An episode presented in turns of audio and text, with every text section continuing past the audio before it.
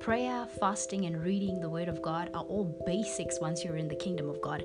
But how often do we forget one of the most powerful principles as we are in the kingdom of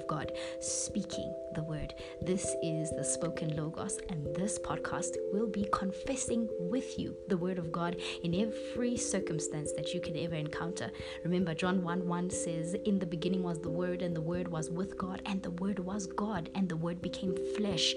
The Word is the manifestation of Jesus. When we speak the Word of God in any circumstance in our lives, we are sure to make Jesus the standard of that circumstance. It can be character, healing, faith. This podcast is going to enable you to speak Jesus into your circumstance.